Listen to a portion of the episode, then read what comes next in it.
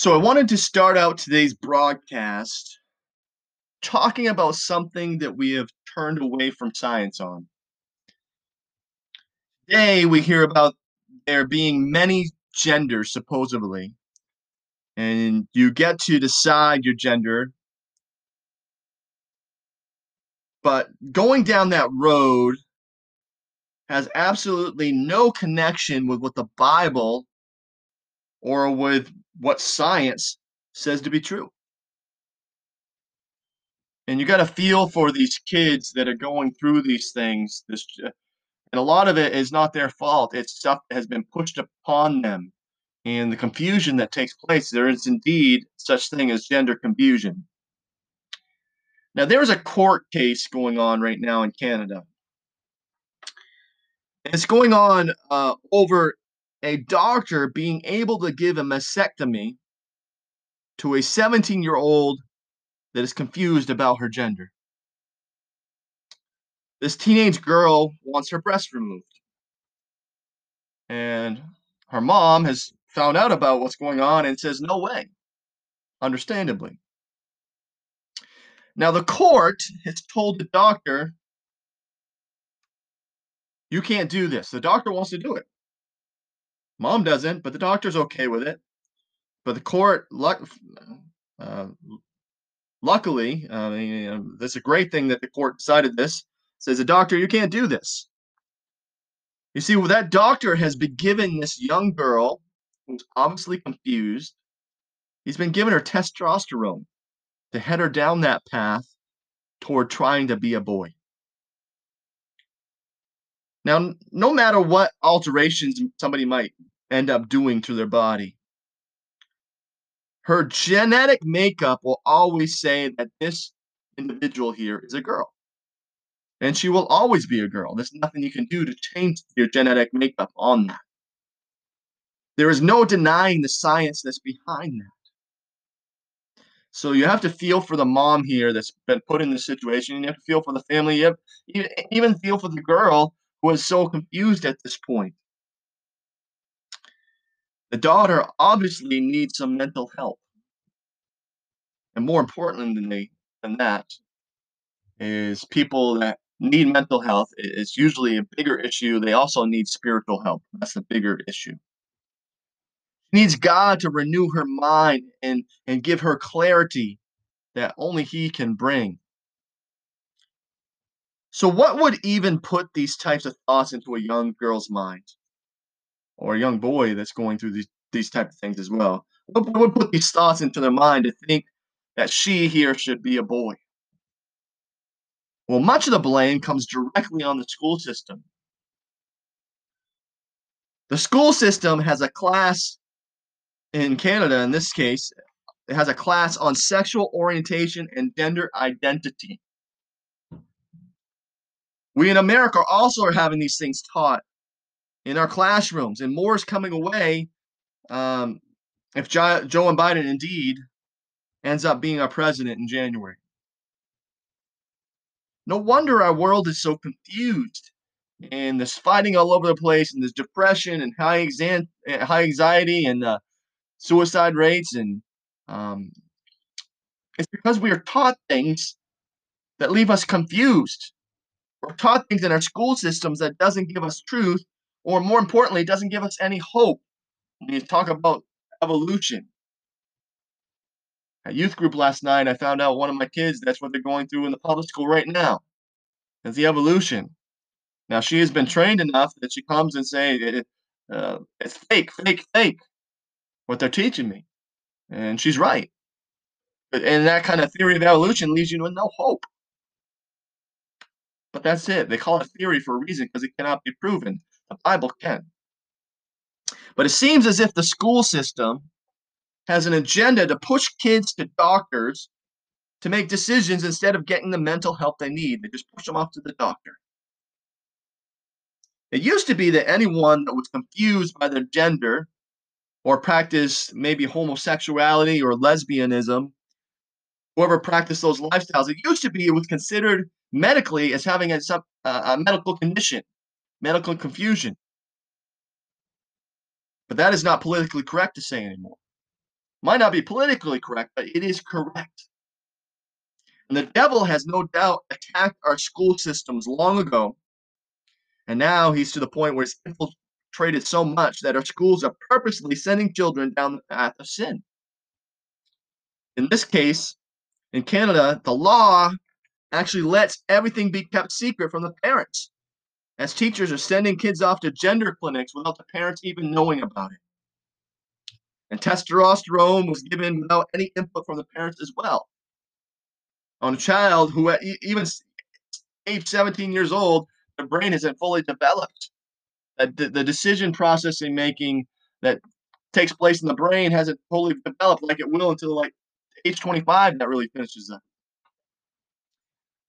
So I wanted to start out talking about this, and would you guys pray with me for this situation in Canada? And not just that, but for our whole school system, because it's not getting any better. Pray that our school situation would change and that our government would turn back to God and to real science, which leads me into our next topic here. Prayer. That's before we get into our Bible segment here, through the Bible, I want to talk about prayer.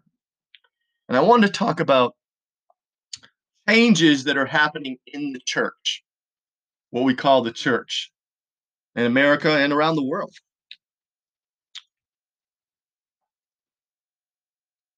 I'm not necessarily here talking about us at the Steadfast Church where I pastor, but I'm talking about the universal church here. And I've heard it said for years that the church has turned to entertainment to try to draw people to church over the Word of God. I believe there is something to that. Even if you are considered the cool church in town, you may get more people coming to your church because you're the cool church, right? After all, people often gravitate to where people are gravitating. Where there's more people, there's going to be more people. But here's the problem, though. Filling a church with people is much different than filling the people with Jesus. We prayed for revival at church this morning, and we will continue to do so. For revival to take place, what we emphasize at the church is so important. Real revival is about hearts surrendering to a steadfast walk with Jesus Christ. And it does not happen by focusing on entertainment. The church is to use new mechanisms to reach people. Absolutely. I understand that. We talked about that last Sunday. That we need new wine, okay? Not just the old wine. We talked about crusty old religion. Okay, we constantly need a fresh walk with the Lord daily. So new wine and new mechanisms is very important. And that may mean that the way we used to do things to reach people in the past might be a little different, but only in the mechanisms that we use. The new ways You need to have a dominant factor, though. The new way's dominant factor has to be the thing that it's always been, which is a commitment to holiness and a commitment to the gospel of Christ. Anything we do, even these new mechanisms, if that isn't the center, if that's not the dominating factor, they're not worth doing. We need the holiness and the gospel of Christ to be the center of what we do, to preach it and to demonstrate its application in our lives by the way we love one another. And we submit to the holiness and submission to action of the word of God, being doers of the word. I think a huge part to play in the revival of the church is prayer. That's what it's going to come down to. Now, I'm going to make a conscious effort to try to make more of a commitment and an emphasis on prayer in our church services. This may mean that church members will need to make themselves more vulnerable, but that's a good thing. We want real, we want authentic walks with God. We don't want cookie-cutter religion where we sit back and be entertained. Instead, we need to be active participants and to be filled with the Holy Spirit. That will lead to revival, and only that.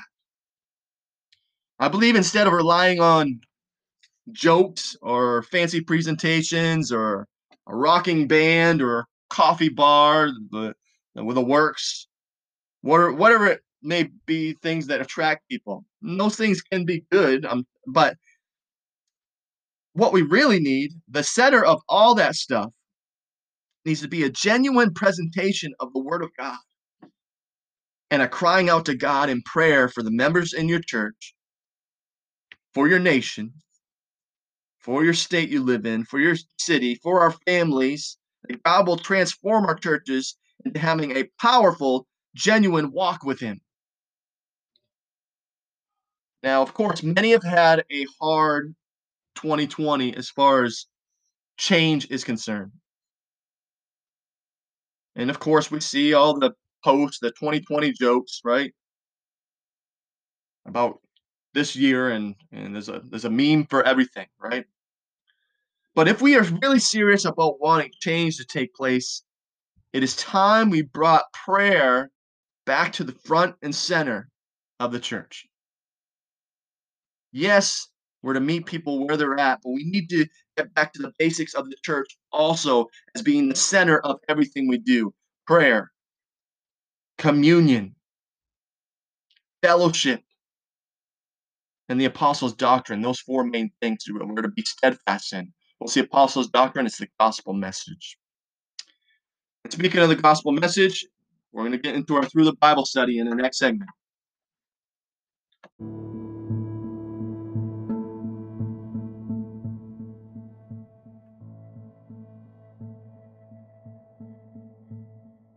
Why do we have genealogies?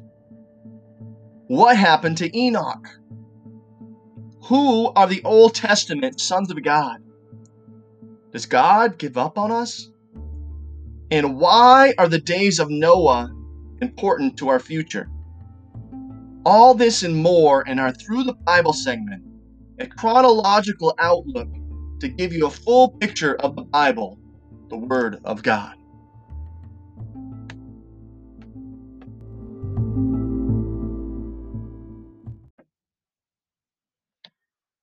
Welcome to our Through the Bible segment, our chronological verse by verse outlook on the entire Word of God. We are up to Genesis chapter 5 this week. Genesis chapter 5, verse 1. And I'm using the King James again this week. It says, "This is the book of generations of Adam, in the day that God created man. In the likeness of God made he him.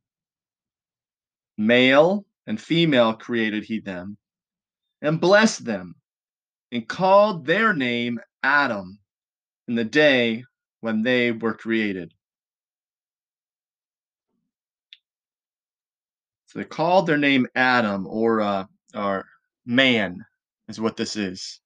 and called them mankind. So this is what God decided to call the human race, mankind. Every part of God's living creation was made after its own kind, just like animals were, plants were after its own kind. That's something that evolution hasn't overcome. You've never changed within species. You can have dogs that breed with other dogs, but they're still a dog. There's never been a cross of species, and which evolution can't come up with, because that does not happen. It's after their own kind. And human beings here, God calls him man.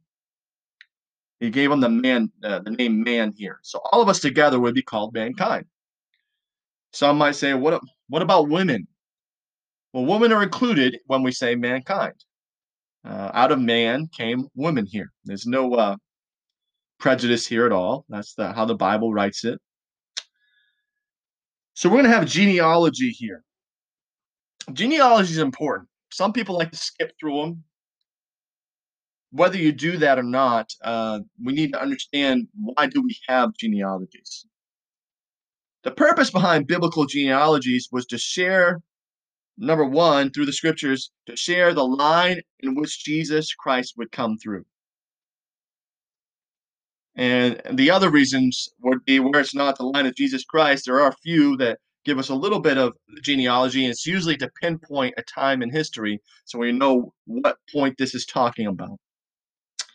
The genealogy of Adam here needs to take place, as it will come into play later when we have the generations of Jesus. Now, living as long as they did, and the ability to procreate at older ages, they could populate this earth actually rather quickly. I don't think it would be far-fetched to say there could have been over 1 billion people on the earth at the time of the flood, which we're going to get to today. So verse 3 here says, and Adam lived 130 years and begot a son in his own likeness, after his image, and called his name Seth. And the days of Adam, after he had begotten Seth, were 800 years, and he begot sons and daughters. And all the days that Adam lived were 930 years, and he died. So he begot a son after his own likeness, Adam did. So yes, his sons here, they look somewhat like Adam, just like we look somewhat like our parents. Little different, but we look somewhat like our parents, the own likeness here. But part of that likeness is not just the outward looks, okay? Part of this likeness was a sin nature. Each generation will have the physical likeness and the sin nature likeness, because each generation, due to the fall of man, due to the sin of Adam, deception of Eve, each man will be born spiritually dead, just like God said in the garden, right? What did he say? He said, you eat of this, you shall surely die. Well, they're physically alive, but they are spiritually dead in the day they ate of it. And they did. Not physically, but spiritually. And you see, the spirit, that's the real you. The body is just a vessel. The soul is your mind and emotions. But the real you is the spirit. That is why we all need to be born again. Jesus would tell Nicodemus, hey, you must be born again. It doesn't mean you have to be reborn in some kind of incarnation and become a baby again or something like that. No, it means you're spiritually dead. Your spirit must be reborn. And the only way that happens is through your sin being paid for by the blood of Jesus Christ on the cross. It says here he had Adam had sons and daughters at the end of verse 4 here. He had sons and daughters. So it shows here that Adam had many sons and daughters here that we don't have a record of all of them. We have some records here, but these sons and daughters are said here to let us know that they would be the ones that would be populating the land throughout this time period, and it would happen rather quickly. Verse 4, we're going to read through this, and this is just the generations. This will go rather quickly. It says, in the days of Adam, after he had begotten Seth, were 800 years, and he begot sons and daughters. And all the days that Adam lived were 930 years, and he died. Verse 6. Seth lived 105 years and begot Enos. And Seth lived after he begot Enos 807 years and begot sons and daughters. And all the days of Seth were 912 years, and he died. And Enos lived 90 years and begot Canaan. And Enos lived after he begot Canaan 815 years and begot sons and daughters. And all the days of Enos was 905 years, and he died. Seeing a pattern here. And Canaan lived in 70 years and begot Mahalalel. And Canaan lived after he begot Mahalalel 840 years and begot sons and daughters. And all the days of Canaan were 910 years, and he died. And Mahalalel lived 65 years and begot Jared. And Mahalalel lived after he begot Jared 830 years and begot sons and daughters. And all the days of Mahalalel were 895 years, and he died. And Jared lived 162 years, and he begot Enoch. And Jared lived after he begot Enoch 800 years, and begot sons and daughters. And all the days of Jared were 962 years, and he died. So the pattern continues here. Look at verse 21. It says, and Enoch lived 65 years, and begot Methuselah. And Enoch walked with God after he had begot Methuselah 300 years, and begot sons and daughters. And all the days of Enoch were 365 years. Notice 24 here. The pattern changes. It says, and Enoch walked with God, and he was not, for God took him. A different result there. So we see through these generations over and over what is the normal progression of life, and that is that since the fall of mankind started, after Eve was deceived and Adam sins, the normal progression of life was that death has now entered the land. And we human beings have to go through that generation after generation as we deal with things like sickness, pain, things like cancer, viruses, diseases, all the result of a dying and decaying world due to the death entering the land. We see one after another, and so lived so long, and he died. And so lived so long, and he died. But for the first time in Scripture, we see someone here that didn't die a physical death. Enoch. It says here that Enoch walked with God, and then he was not. Doesn't say anything about death here, but rather God took him. What is God showing here? I believe it is showing early on in the Scripture something that will happen for believers during the end of the period of the Gentiles, which marks the beginning of the time of Jacob's trouble. Believers refer to this event as the rapture. When, like Eden, there will be those that don't physically die, but rather they just become not. Just like Enoch here, not Eden, Enoch. Enoch was just taken by God. He did not die. Rather, God took him. The event here happens as the dead in Christ. This is what's going to happen. We have something to look forward to. The dead in Christ shall rise first, believers. And then those that are alive and remain on this earth, believers, will be caught up and meet the Lord in the air. At that time, there will be a shout, the sound of a trumpet, the voice of the archangel, Michael there. And just like Enoch here was taken out before what comes in the next chapter, the worldwide flood, judgment, just like Enoch was taken out, we believers as well will be taken out of this world before the time of Jacob's trouble. Now, the time of Jacob's trouble, it's called that because Jacob's another name for Israel. And Israel will go through what's more well known today as the Great Tribulation. While the Great Tribulation is going on, the church is not going to be here. Believers are in heaven with the Lord. We've been raptured up. We'll be in heaven with the Lord. And while that's taking place, there will be the worst trouble that this earth has ever seen happening, called the Great Tribulation, upon this earth. So if you're listening, know this. You don't want to be there during the Great Tribulation. Make sure you're going to be with Jesus on that terrible day of the Lord. Enoch here, he walked with God. And that is what it takes to be a believer. It's not just simply saying, I believe, check, I get to go to heaven. No, that's not the way it works. There are actions that go along with what you say you believe. To walk with God means to read his love letter, the Bible here, and do what it says. You're saved by grace and grace alone, but if you truly are saved, you will have a walk with God, doing what his scripture says. You will be steadfast in prayer, fellowship. You will not forsake the assemblings of the saints. That means coming to church. And more importantly, not forsaking assembling with him, God, walking with him throughout wherever he leads you. It's all about faith here. Hebrews 11:5 explains why Enoch was taken, why he didn't die here.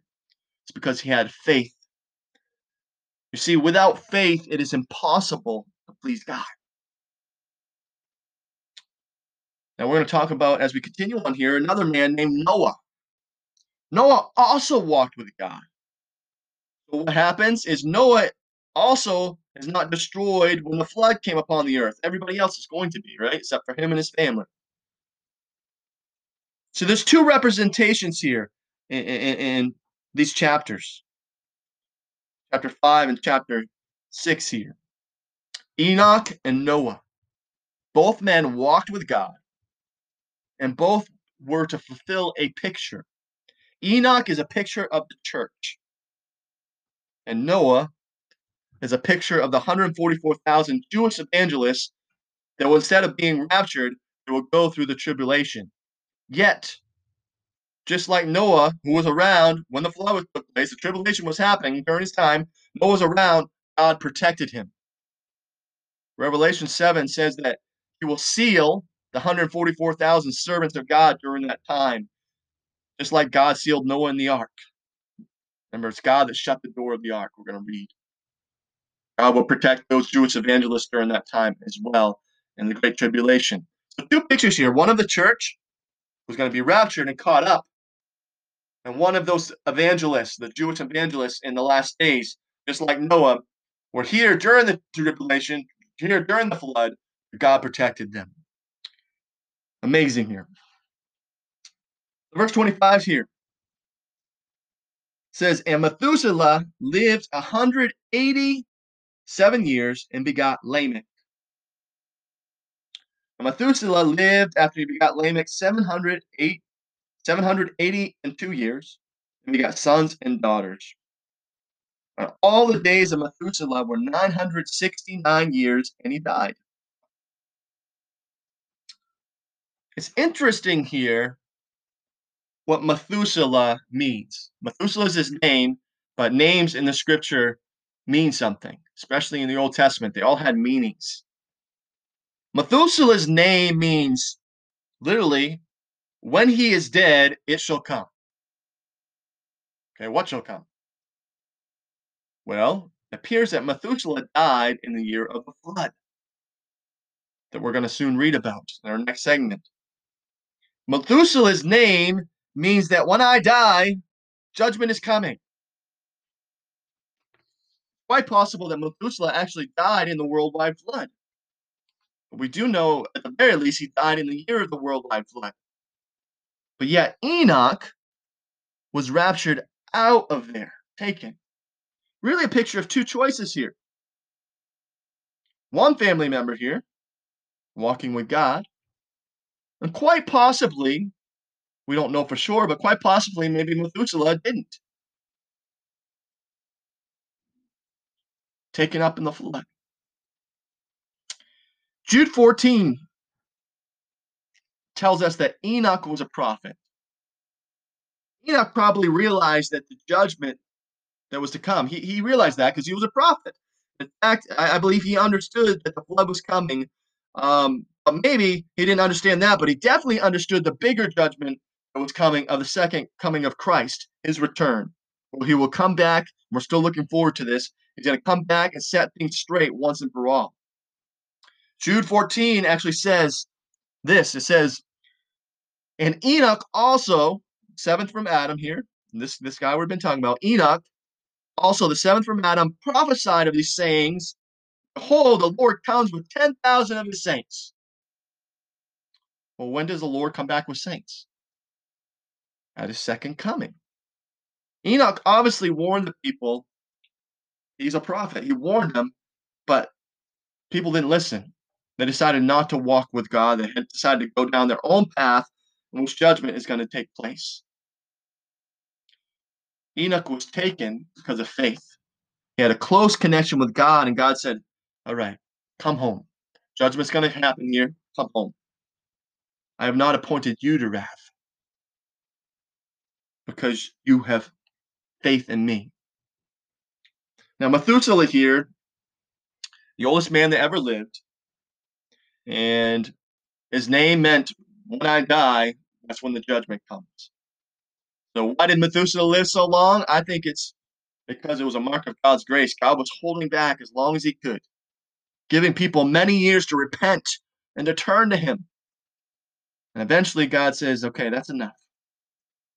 And Methuselah would die in the year of the flood, along with all those that rejected walking with God. It was apparently everyone that was still alive at that time, because the only ones that survived was Noah and his family.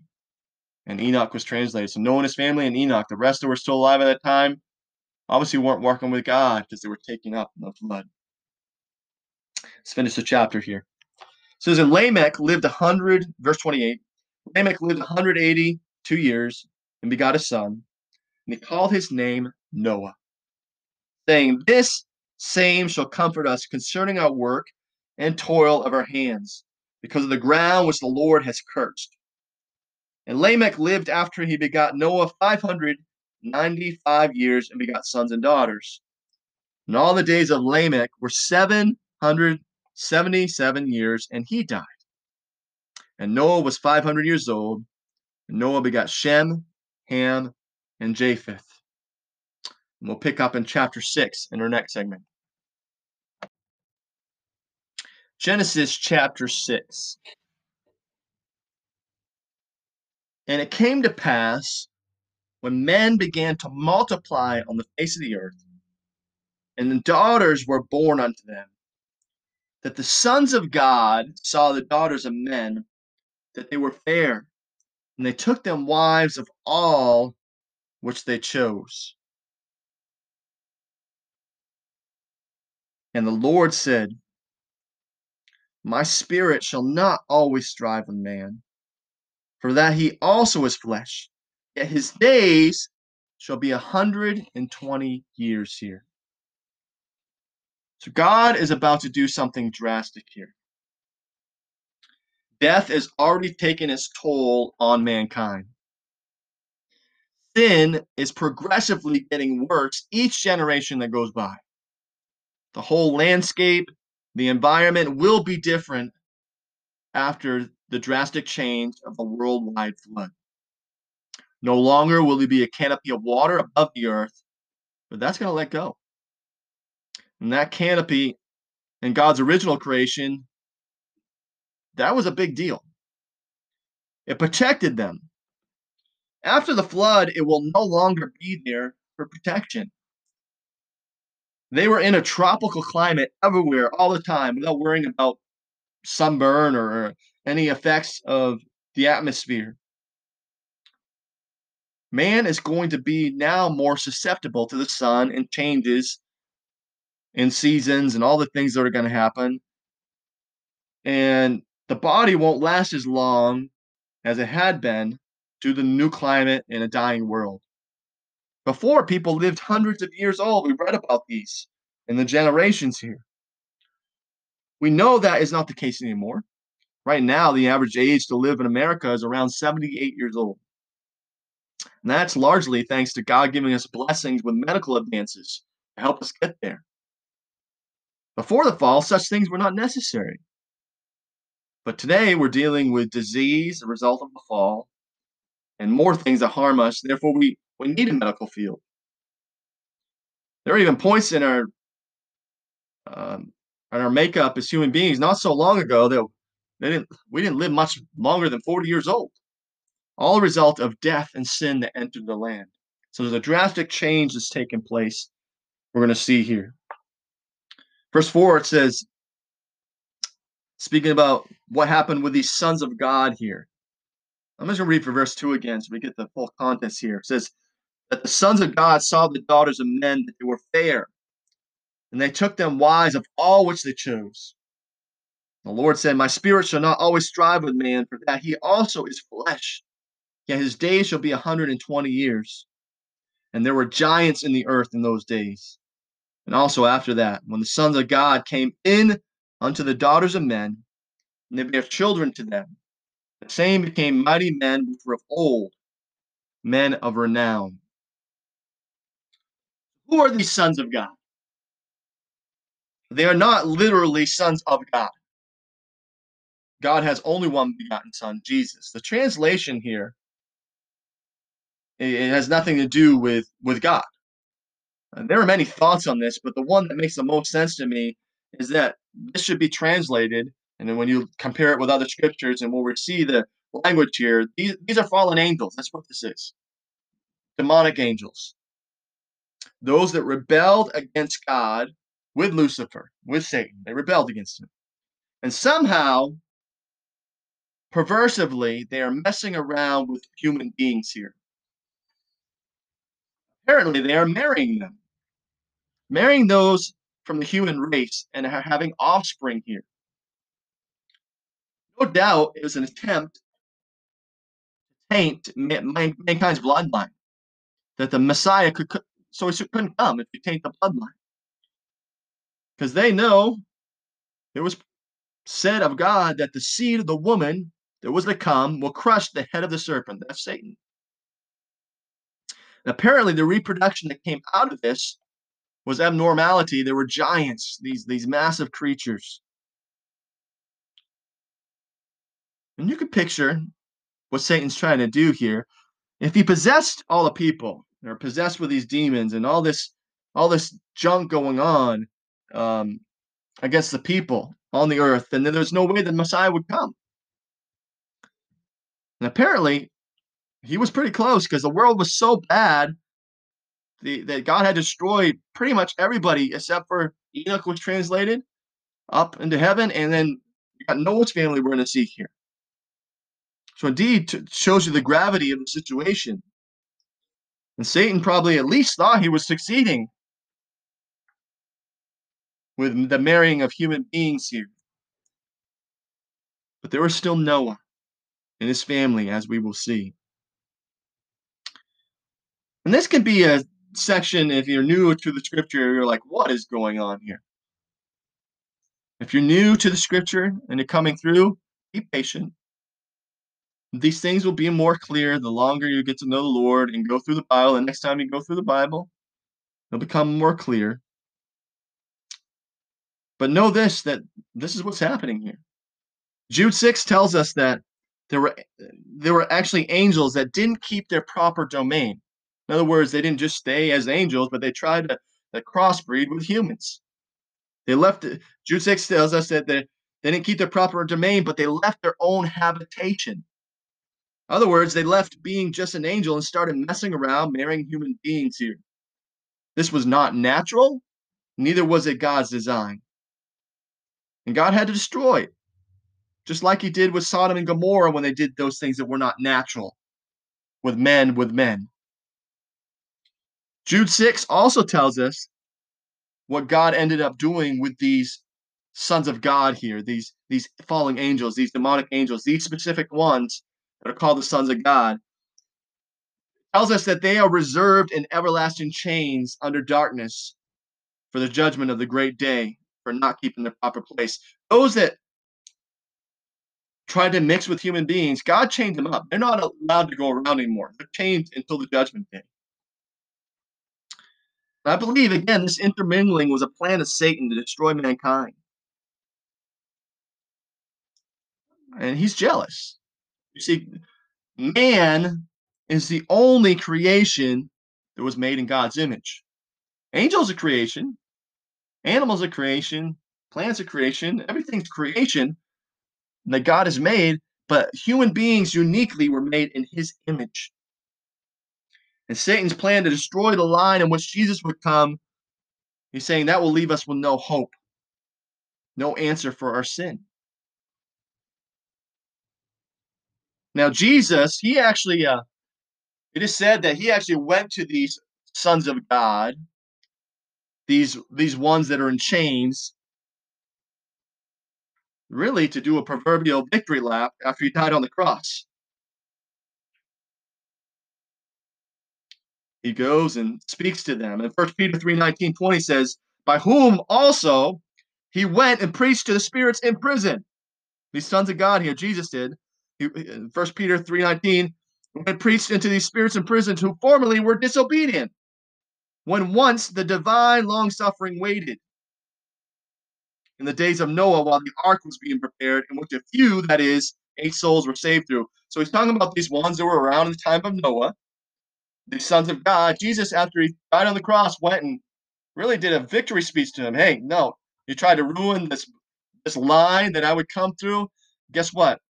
Noah was still around, and I had a victory. I went to the cross, and the sin problem is dealt with. Now, we don't need to spend too much time thinking about it, but while we're here, we cover it all. We want to make sure we understand what all the Scripture says. But we don't need to spend too much time thinking about it.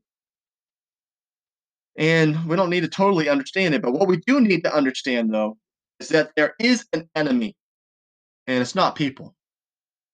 Our battle is not against flesh and blood. It's not people.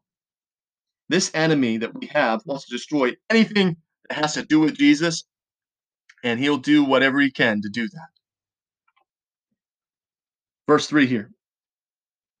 Again, it says, the Lord said, my spirit shall not always strive with man, for that he also is flesh, yet his days shall be 120 years. And there were giants in the earth those days, and also after that, when the sons of God, these demonic and angelic beings, came in unto the daughters of men, and they bare children to them. The same became mighty men, which are of old, men of renown. So it says that my spirit, God says, my spirit shall not strive with man forever. This shows us that there is a line that can be crossed where there is no return. Where that line is, we don't know. God, however, does know. And he knows when people have gone too far. God knows when people have made their final choice not to choose him. And he says, okay, have it your way.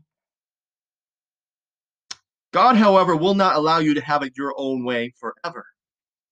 He will not allow you to continue in your sin forever unchecked. There will be consequences eventually through the wrath of God. So because God will not always try to draw us near to him, remember it says it shall not strive with man forever. He's not always going to try to draw you near to him. We always say, as Christians, as believers, as pastor, we always say today is a day of salvation.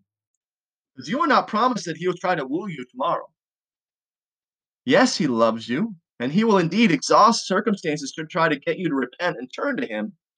But there comes a point, we human beings don't know what that point is, but there comes a point where God will say, I'm done striving with you. We've crossed the line, I'm done. I'm not going to try to woo you anymore. It's time for judgment. My spirit shall not strive with man forever. So he says here, according to this situation, that he says his days, man, during this time will be 120 years. So God is saying, I'm done striving with man. But yet at the same time, the way God counts days is a little different than us. God says, I'm done striving with man, but yet he gives him another 120 years here. This shows that God is slow to anger, and he's long-suffering toward us. But there is an end to the line. And God says 120 years from this time of this announcement, judgment's coming, the flood's coming. And then it goes on and talks about the giants there. The giants were the result of these sons of God marrying in with the people, and they needed to be destroyed.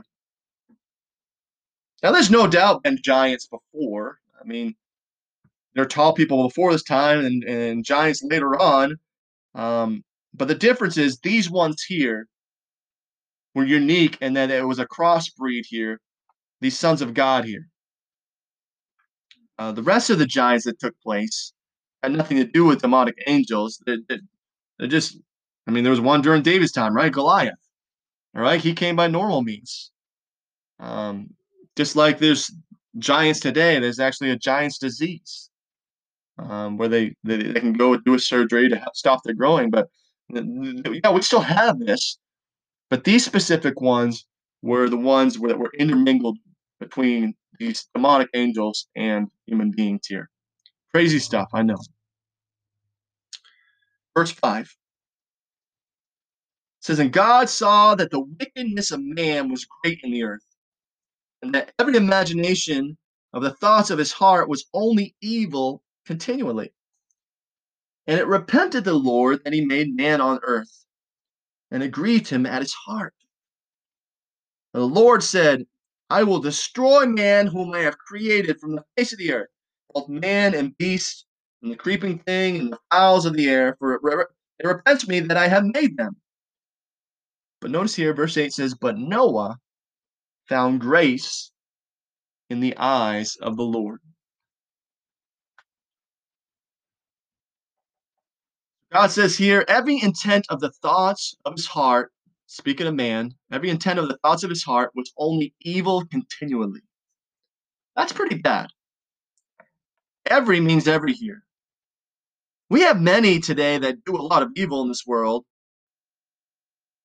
but you still get some good intentions, some goodness out of even unbelievers today. I mean, people that do horrible things, every once in a while, there might be some good things that takes place. Here it says, every intent of the thoughts of his heart was only evil. Just shows you the state that the world was in during this time. And it will be that way again before God judges the world again. Just before the flood, he judged. It was like that. And before he judges the entire world, the second coming, it will happen again. See, the scripture explains that the last days will be like the days of Noah. People will go around doing their normal, regular things, but the love of man will wax cold. Man's hearts, today, if you look around, we see it. It's headed toward this evil. We see it more and more every day as we kick God out of our lives. And God will have no choice but to come and judge the world. The scripture says he will actually cut those days short. He won't allow it to go on so far because man will destroy himself unless he cut the days short. So we're going to have days just like the days of Noah, and we're getting there. So this is what our world has to look forward to. Not in a good way, but to look forward to in a sad way. Now, so let's compare some things that happened in the time of Noah. We should expect it to happen in our day. Sexual perversion all over the place. It's going to happen in our land, and we see that.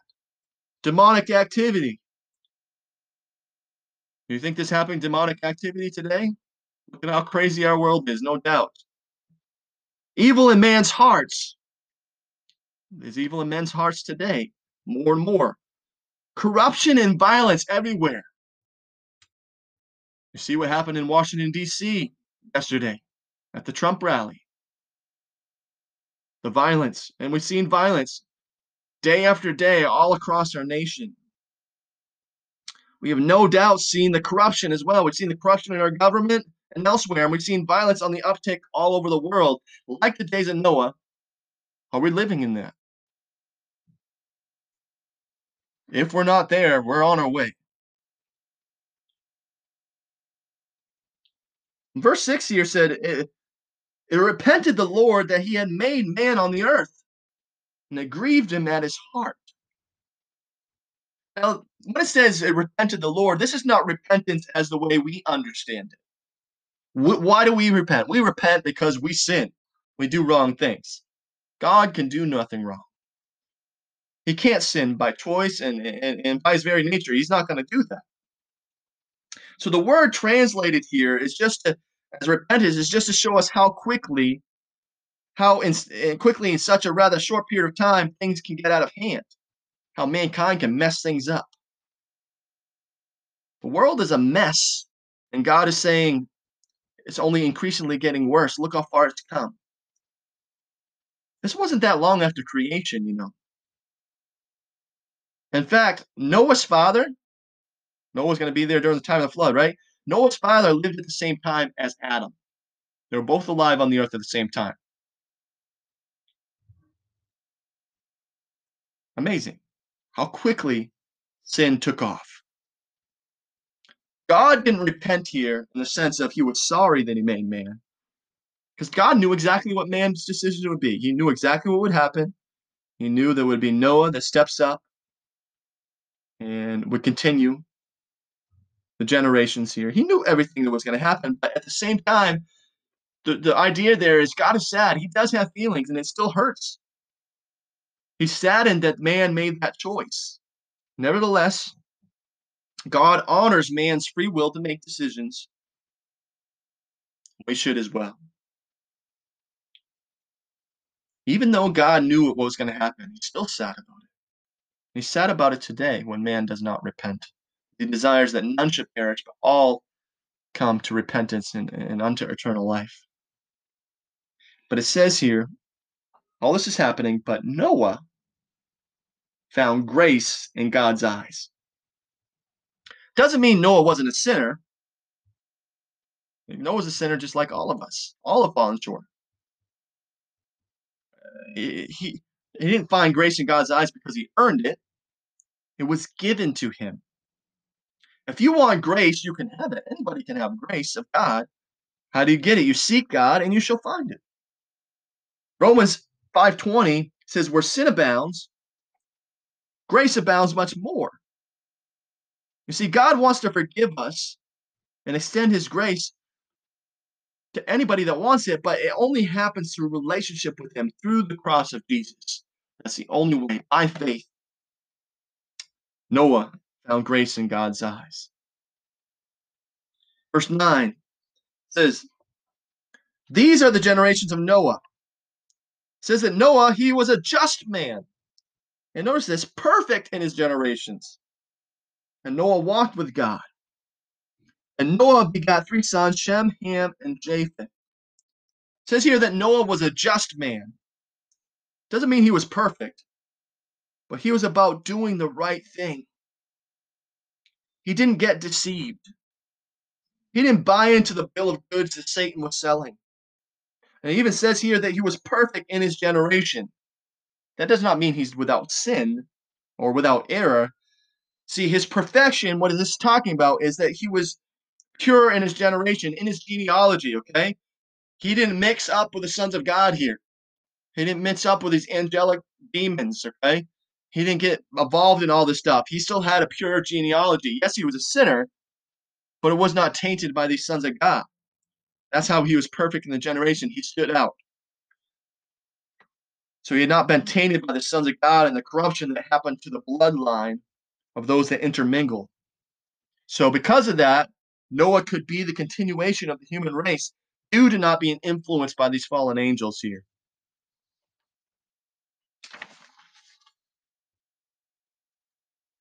And we're going to come back in one more segment. I know I usually do two segments, but I do want to finish this chapter. So we'll come back in one more segment and finish the chapter. So Genesis chapter 6, verse 11 is where we left off here. It says, the earth also was corrupt before God, and the earth was filled with violence. And God looked upon the earth, and behold, it was corrupt, for all flesh had corrupted his way upon the earth, just like we talked about. And God said unto Noah, the end of all flesh is come before me, for the earth is filled with violence through them. And behold, I will destroy them with the earth here. God says, I'm going to destroy the people with the earth. See, God saw so much violence and wickedness that he says, along with the earth, I'm going to destroy mankind. Now, was God's judgment too hard here? Absolutely not. Man had free will to make their decisions. And the Creator, beside that, the Creator is sovereign. He can do whatever he wants with his own creation. The destruction here, though, had nothing to do with God's will. The destruction was all due to man's will. Judgment from God always is that way. It is the will of man that decides God's judgment. God's judgment is never arbitrary, but it's rather, it's based on what man decides. If man chooses to walk with God, in other words, chooses Jesus, God honors man's choice with grace and eternity in heaven. If man decides to go his own path, he determines his own fate of judgment, ending up in hell, the lake of fire. It's all on man. It's not God's judgment that just comes arbitrarily. No, it's based on what man's will is. Man decides. Verse 14. So he says, Noah here, hey, Noah, make thee an ark of gopher wood. Rooms shall you make it in the ark. You shall pitch it within and without with pitch. And this is the fashion which you shall make it of. The length of the ark shall be 300 cubits, the breadth of it 50 cubits, and the height of it 30 cubits. And that's in measurements, cubits between 18 and 24 inches, I believe. And verse 15 says, a window shall you make to the ark, and in a cubit shall you finish it above. The door of the ark shall thou set in the side thereof, with lower, second, and third story shall you make it. Behold, I, even I, do bring in flood waters upon the earth, to destroy all flesh, wherein is the breath of life from under heaven. Everything that is in the earth shall die. So he's telling Noah here, build an ark. Now, the ark, it's not really a boat here as we would understand boats to be. Or maybe we saw in some children's books of Noah. More like a giant box, or think like a treasure chest here, with plenty of ventilation. It's not meant to do anything but float. And the dimensions of the ark here, the way the dimensions are, and make it more of the shape of a picture of a shoebox here. Now, God didn't tell Noah at this point why he needed to build the ark. He just told him to do it, and Noah, he's just simply obedient to what God has asked him to do. He doesn't say why, he just does it. It really shows a lot about Noah's character. I know in cartoons, they might have Noah going around saying, hey, it's going to rain. It's going to rain. Warning people. The scripture doesn't say that. There's actually no indication that anyone, including Noah, would even know what rain is. It had never rained before. Rain had never happened at this point. See, remember, in the original creation, there was a canopy of water overhead that took care of the watering that the earth needed through a water cycle that they had during that time of evaporation and condensation, a greenhouse effect. Now, Noah's Ark is one of the scriptures that many atheists will point to as the Bible as not being real. They'll point to that. They'll point to things like Moses crossing the Red Sea or Jonah and the great fish. When atheists attack the story of Noah, though, they're not just attacking the Bible. There is so much evidence in the Bible, yes, but there's so much non-biblical evidence for Noah and the worldwide flood. It really isn't debatable. The ark landed on the border of what we call Turkey today, on Mount Ararat. Now, we're not going to go into big details. We could do a whole study on this, but we're not going to go into big details on the podcast. You can look into it for yourself, the writings of Barosis or Josephus, Theophilus, Viscount James Bryce. And you can see the accounts of the ark being in Turkey. And we've had people that are pilots that have said they've seen evidences there. We've seen archaeologists that have claimed to see it in the area of Mount Ararat in Turkey as well. Now, sadly, politics and the actual ability to get into that area have made it hard, but there have been attempts to actually document the ark, and that's over there. And maybe there'll be access over there at some point, and just like with lots of digs they're doing today, it'll just prove the Bible more as we see cities and different artifacts and different things, people discovering that back up what the Bible is saying. So there was no doubt biblically and historically and scientifically all that evidence for the ark and evidence for a worldwide flood. And notice here it says they use pitch to cover the ark here. And this makes sense. What is pitch? It's tar here.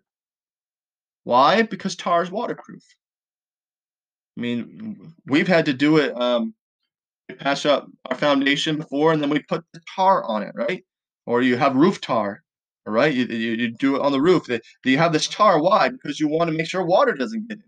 That's what they used on the ark here as well, this shoebox type shaped vessel that would float. It would keep Noah and his family and animals safe from the flood. Verse 17 here. It says, "And behold, even I do bring a flood of waters upon the earth, to destroy all flesh, wherein is the breath of life from under heaven, and everything that is in the earth shall die.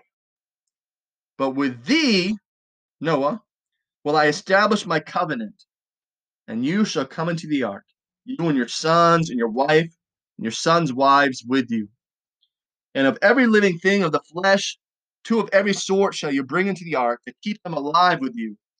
They shall be male and female, of birds after their kind, and of cattle after their kind, of every creeping thing as the earth after his kind. Two of every sort shall come into thee to keep them alive. And take thou unto thee of all food that is eaten, and you shall gather it to you, and it shall be for food for you and for them. Thus did Noah according to all that God commanded him." So the ark here, it's going to be huge, the dimensions. But of course, you might say, well, there's lots of animals, right? How could they all fit? They could fit because he only needed to take two of each animal. And that was God's doing, by the way. Noah didn't have to go out and search all the animals. The animals, by the way, would just come as God would lead them. And they could be any age or size, right? You could have baby animals, the smaller versions. You just needed the ability to multiply, right? So the size of the animal, actually, I don't even think the size matters because there was plenty of room for all the creatures that God has created. If you had all the families of animals or the species.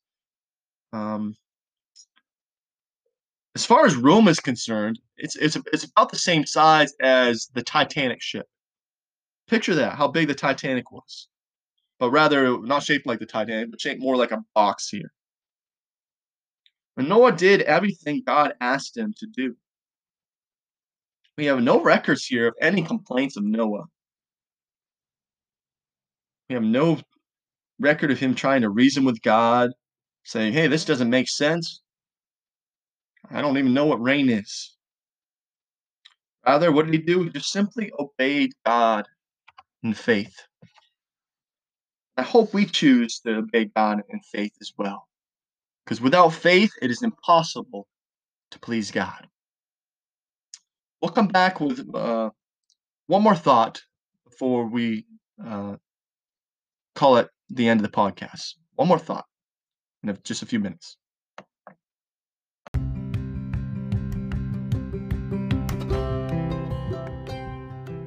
This is what I want you to grasp today. Without faith, it is impossible to please God.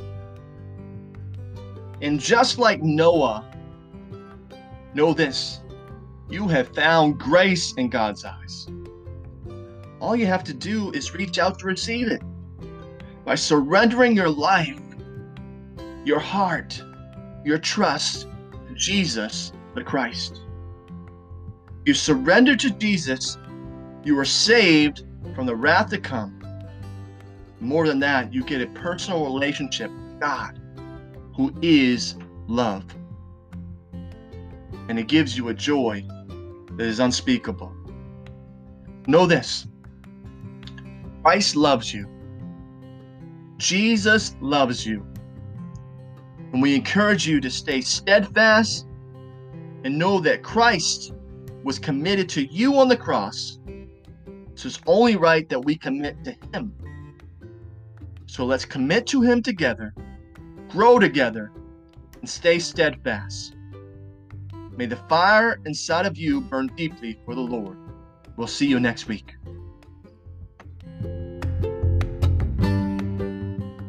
Fire inside of me, won't you burn in me so deeply? Let the flames reach high, and may you never die.